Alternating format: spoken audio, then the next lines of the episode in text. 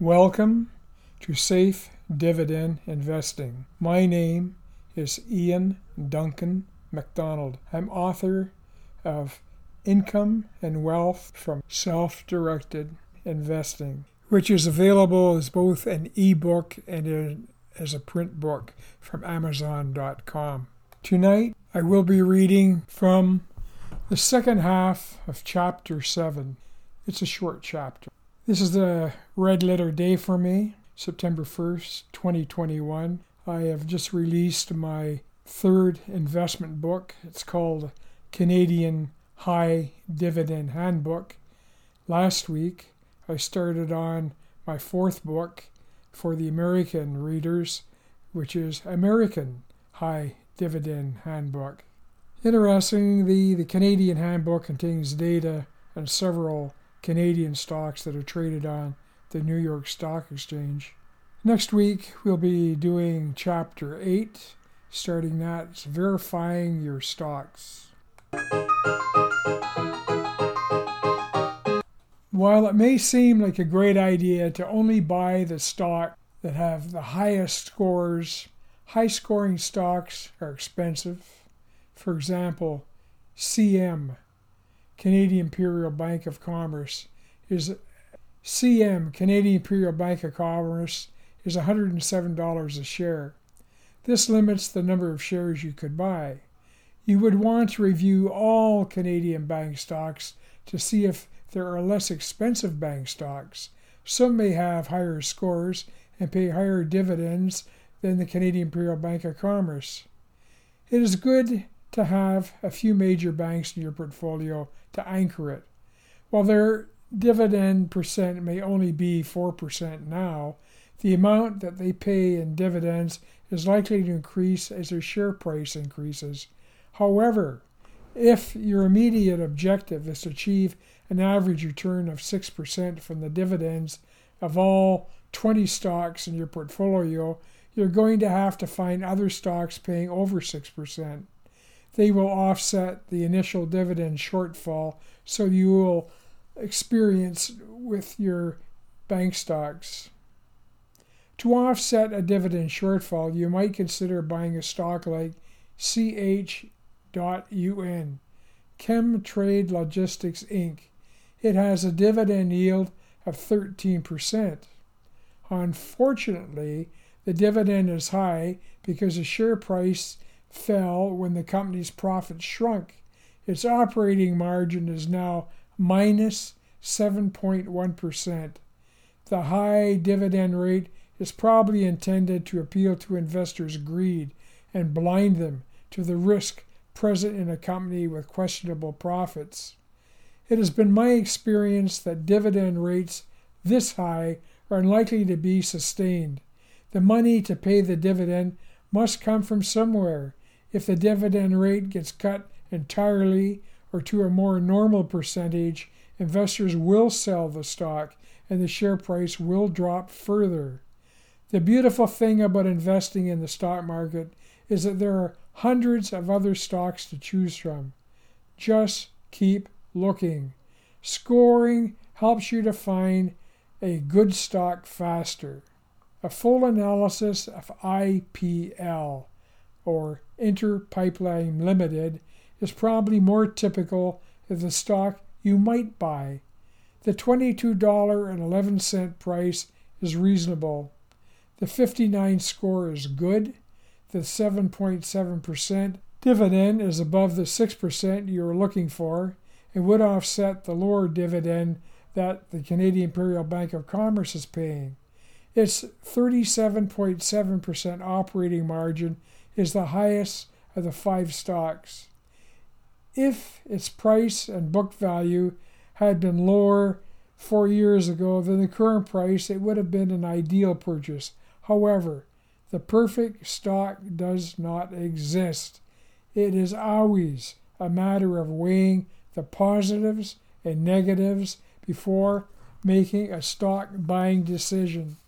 After scoring all the stocks on a list of potential purchases, you will have a feel for the differences between stocks. You will see that having a high score does not mean that you should purchase the share, nor should you reject those with lower scores. You wish to create a diversified portfolio made up of shares from different industries. You might choose to ignore commodity stocks such as oil, mining, and lumber companies. They can have rapid price swings depending on world markets. As providers of raw material, there is little to differentiate them from other companies providing the same raw material. A barrel of oil is a barrel of oil, no matter who produces it. Interestingly, speculators like natural resource stocks because they seek volatile stocks whose prices rapidly move up and down. If their timing is right, or they are lucky, speculators can make a huge profit on the volatility. If their timing is not right, they can lose a fortune. It only takes a few pricey losses before you learn that a careful selection of dividend stocks is a better choice if you wish to grow your money. When somebody approaches you with a hot stock tip, you will now be able to say that you want to check it out. If you run that stock figure against the stock scoring program, you will compare the hot tip to the stocks you already own. Sometimes the tips are good, and sometimes they are not. But now you will be able to consider reasons for a stock's attractiveness or lack of appeal. You only pay capital gains when you sell a stock. Since you only intend to buy stocks that you intend to hold forever, you will buy more stocks in a year than you will ever sell.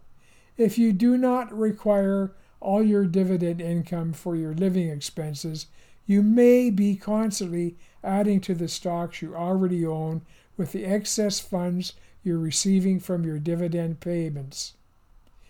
On a stock's overview page, you'll find two dates. The first is ex dividend date, and the second is pay date. Check these two dates before either selling or buying a stock. The directors of a company meet and decide that they are generating enough of a profit to provide a dividend to shareholders. They determine the dividend amount to pay per share. They set a date, which is the ex dividend date, days or weeks later for making this payment. On the ex dividend day, you must own shares in their company to qualify for receiving this dividend. Timing becomes important, and you need to buy shares a few days prior to the ex dividend date. This allows enough time for the stock exchange to register your stock purchase. If you waited until the same day as the ex dividend date to buy your shares, you would not receive the dividend. The pay date is the day the dividend payment will appear in your trading account's activity page. Your investment dealer is always very careful to record not just the day you bought your stock, but at what time during the day you made the purchase. The investor would become very upset if an expected dividend payment did not arrive on schedule. Company information appears on the left side of the overview page for each stock. It is a summary of what the company does and who the officers are. You often cannot tell from a company's name what industry it is in. This information becomes important when you seek greater portfolio diversification. There may be certain industries you wish to avoid. As an investor, you will find reading the business section of business media becomes much more interesting. You are now wondering how the various issues are going to impact specific stocks in your portfolio. When one of your stocks appears in the media, it will get your full attention. Similar industries. Below the company information section is a list of a few companies in the same industry as the one being reported on in the overview report. Sometimes these companies can appear to be more attractive investments than the one you were, are considering. This section can also assure you that the company in whose shares you are considering purchasing is the best one in that industry. The display of the price earnings ratio and earnings per share percentage for these similar companies gives you some insight into the health of each company. The market cap figure lets you know how the size of the company you are considering compares to its peers. For more information on the similar companies listed here, go to their overview page. What an investment advisor may forget to mention in pursuit of your money. An investment advisor working for a large bank is not involved in the selection of the stocks which your money will be invested in. His sole function is to get your money in the bank and to make sure it stays there. Most clients accept without question what an investment advisor recommends because they do not understand what is going on and believe they are dealing with a wise and trusted expert. When your money is released to your investment advisor, he immediately forwards it to the bank's portfolio managers, the back room board. They add your money to an investment pool that thousands of other investors may have contributed to. The pools match a full service investor's stated risk tolerance. A portfolio manager buys and sells investments for the pools without a client's involvement. Each investor in the pool owns a certain percentage of investments in the pool. All pool transactions show up in your monthly statement as processing fees. It appears that a portfolio manager can make one stock change in a portfolio, and this enables him to charge a thousand clients in the pool a fee for this one transaction. While you may have thought the bank was motivated to increase the value of your portfolio, thereby increasing their revenue from the annual percentage charge of your portfolio's value, a more reliable source of income for them are these small transaction fees. Banks make billions on small fees.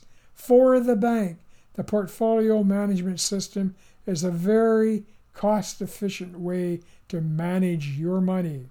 As your stocks are sold by the portfolio manager, there will be capital gains and losses.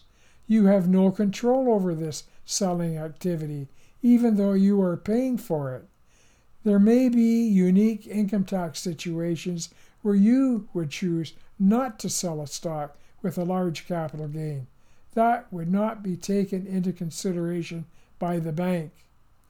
While portfolio managers may have received specialized training and have impressive credentials, they are caught in a conflict between maximizing portfolio performance for investors and maximizing profits for the bank. As employees of the bank, their first loyalty must always be to the bank.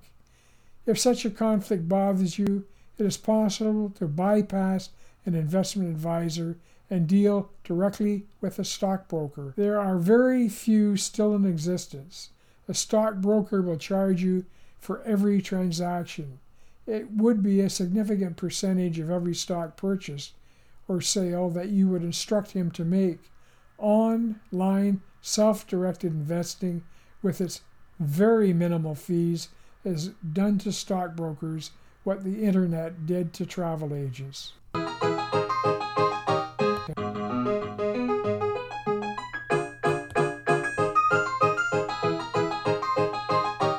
Thanks for listening. If you wish more information on investing and stock scoring, please visit my website www.saferbetterdividendinvesting.com.